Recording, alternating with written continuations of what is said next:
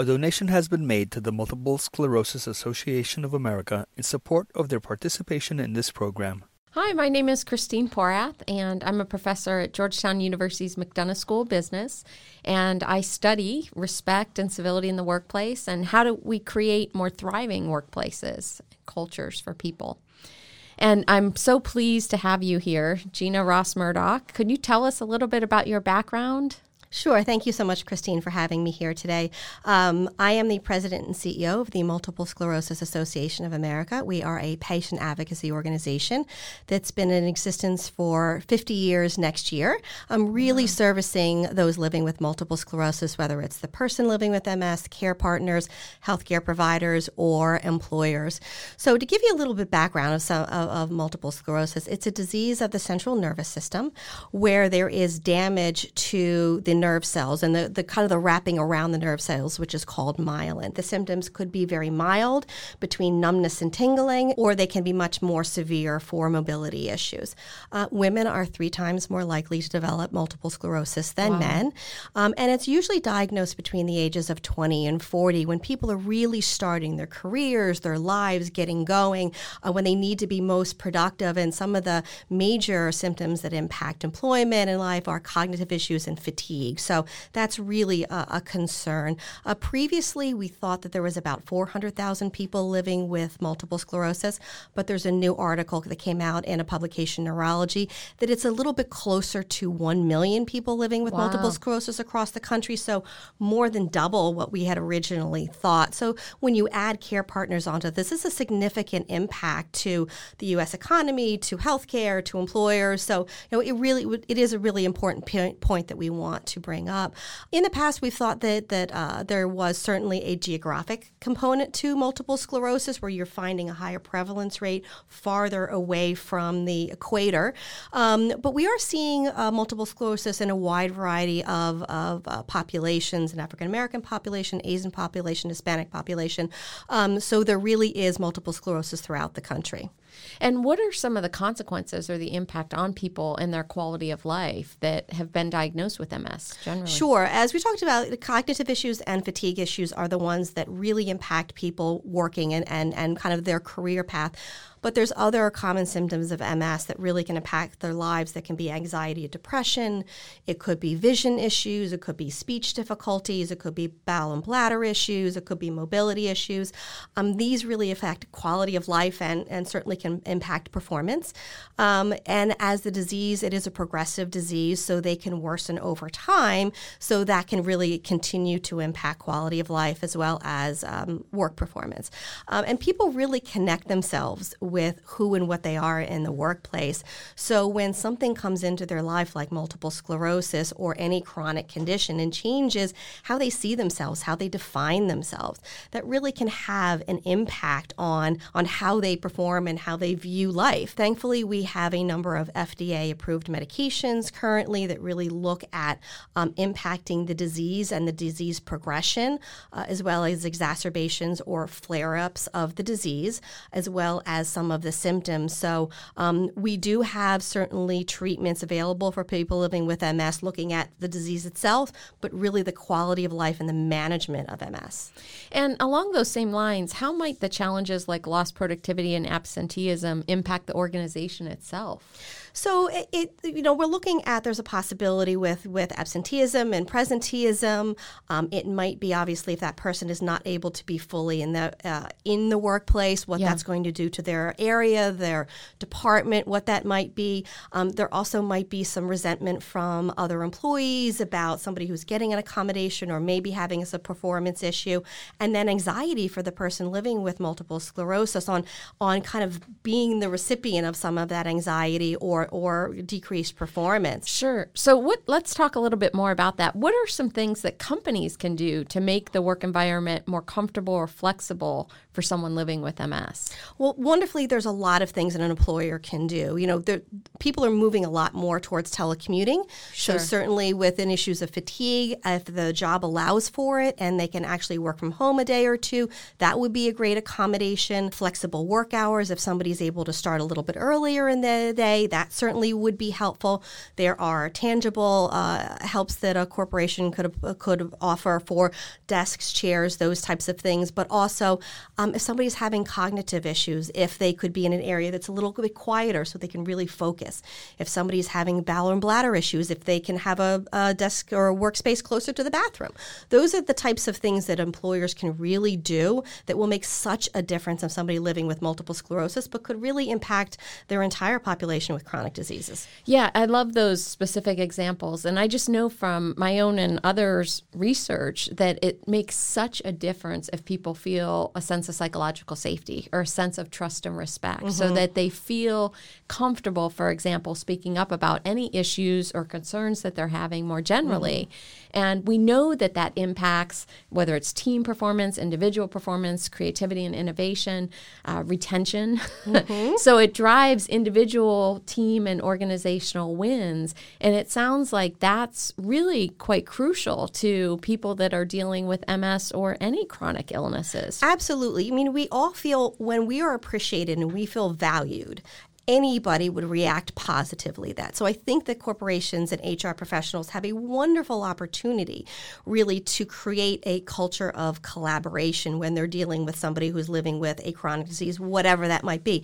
because that shows that employee that they're valued, that the company is innovative, willing to work with them, looks at the value of their contribution to the overall success of the company, and that reverberates out to so many other employees that may not, maybe uh, wonderfully do not have a chronic condition in their lives. Right. But they see what that corporation and the HR really taking a lead in creating that culture of inclusion can do. And that can have a real positive effect on overall corporation and the person living with MS and how they're viewed by their coworkers and the environment. And I know one of the things that managers and leaders can do is really small steps, like saying hello, how are you doing, mm-hmm. acknowledging people, uh, giving credit to people, uh, listening very attentively. Mm-hmm. All of those small things make a huge difference to people as far as do they feel like this is someone that has their best interests at heart? Absolutely. Do they feel like they could bring, you know, any issue they're having, much mm-hmm. less a mm-hmm. health issue, to the table? When we talk about workplace accommodations for people with MS in the workplace, what does that mean generally? I imagine that that's really challenging, the, making the decision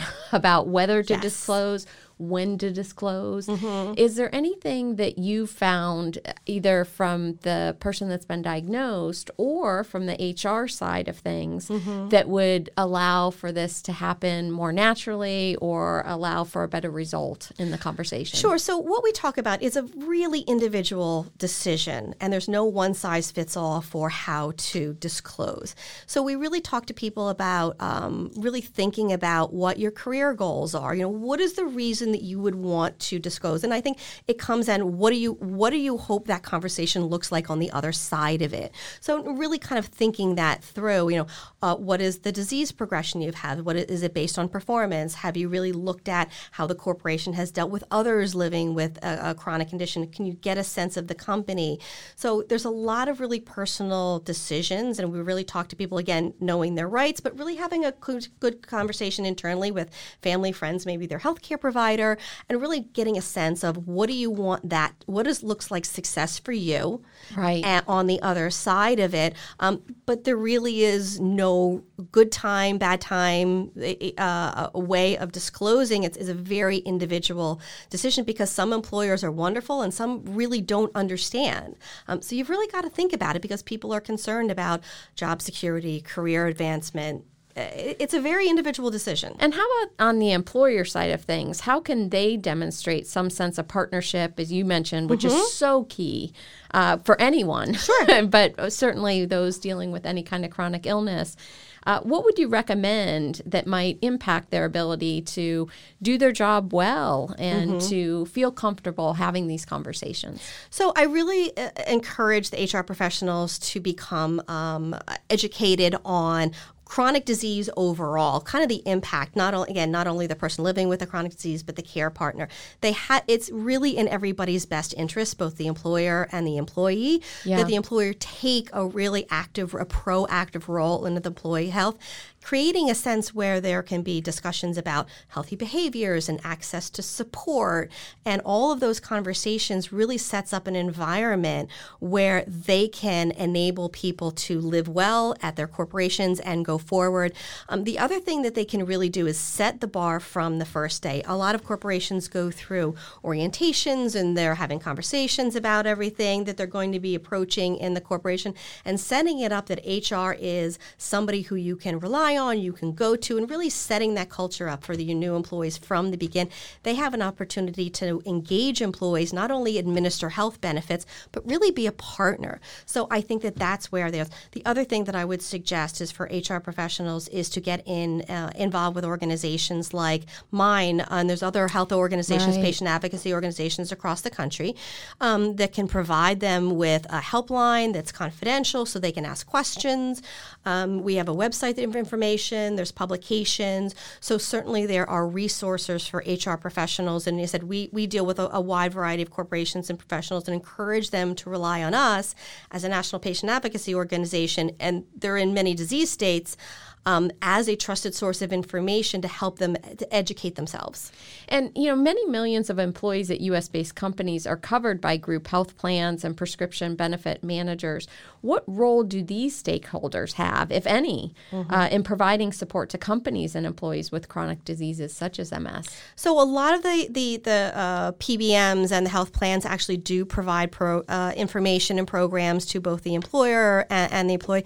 But sometimes it does get confusing on Yeah, who's calling. So especially if you're dealing with a chronic disease, you're probably dealing with a specialty pharmacy. So you may be getting a call from the specialty pharmacy from the payer. It is a bit of, conf- of confusion. Sure. So, um, any way that they can help streamline that process, especially with somebody who's dealing with a chronic disease that might be dealing with a lot other things going on in their life, expediting that conversation and streamlining that would be extremely helpful. We as an organization has also got, um, been involved in employer health coalitions. Okay. And what they are is they are collaboratives of corporations, small, medium, and large, throughout the country, regionally based. And they come together. They're the professionals that are really focused on employee well being and benefit design and all of those kind of health areas of the companies. And they share ideas, they look at best practices, they look about what's impacting businesses in their particular area. So we, as a patient advocacy organization, have actually joined one in Philadelphia and New York. So we're at the table. We can hear the pain points for the employers. We can hear what they're struggling with, and we can be that bridge of that voice between what the um, the payer is looking at, the employer is looking at, and the patient needs, and try to be the translator between all of those. So I think it's also um, being in the conversation is Right. critical. That makes a lot of sense. What questions should HR professionals or benefit managers at employers be asking of healthcare plans or their PBMs to ensure that they're maximizing care for their employees with chronic diseases such as MS? So I think that one of the things that they should be asking is is the process for if somebody was diagnosed and accessing the health care, the, the plan, as easy as possible. These, you know, so you're talking about somebody who's dealing with multiple sclerosis, has a wide variety of symptoms and issues, but any chronic disease, they're dealing with a lot. Trying to get somebody through the process as easily and expeditiously as possible so that they can follow the protocol uh, dictated by their doctor. Um, it, it, it decreases some anxiety. It gets people on where they need to be. So I would say that are they asking, are they reviewing the processes with the Yes. PBM, with the healthcare with the healthcare provider, with the health plan, and is this most, most expeditious to get person from diagnosis to treatment to work as as quickly as possible and expeditiously as possible for everyone's benefit. So it sounds like being very proactive generally. Exactly. You know, being knowledgeable, uh, increasing your awareness on not only MS but chronic illnesses, given how prevalent they are, sadly, today. It is, but I, I also think that the one the wonderful thing about it is from an HR perspective, and a corporate perspective, even, even though they're maybe focusing on the chronic conditions, being that type of employer has a wonderful ripple effect in all employees. So I think that there was certainly is a holistic view of the, of the way that they treat uh, chronic disease has a potential benefit to their entire workforce. Absolutely. And I know just working with organizations, you get a reputation for your culture. That has, you know, lots of ripple effects. Certainly internally leads to greater productivity, creativity.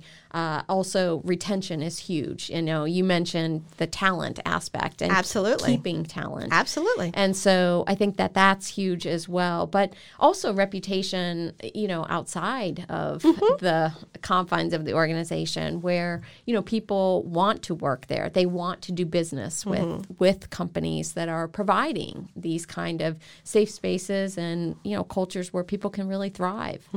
So I, I do think that there there is that wonderful ripple effect of, of how they're addressing that, and and I think that that goes towards overall reputation of the company, and and you know certainly where that might be in, in you know I don't know where that would be in the business Yeah. and, and, and kind of the environment, but doing well and looking at, at these these policies and these practices and truly living it from top to bottom, um, I think can only do well for the corporation, for the employees. Certainly, again, feeling valued and being proud of the company that you're working for because they are proactive and innovative and inclusive, um, certainly reverberates from uh, from within, and you know certainly people see that from outside. Definitely. Well, I just want to thank you so much for being here and educating us on how to care for folks with MS as well as the conversations to have if you may be uh, diagnosed with MS or other chronic illnesses for that matter. Thank you for having me. Thanks for your time today. For those listening, be sure to check out the MS Workspace website at ms-workspace.com. There, you'll find resources that can provide additional support to employees in your organization, as well as a very unique MS estimator tool that can help give you a sense of the impact MS may be having on your company right now. So visit that MS Workspace website, and thanks again for listening.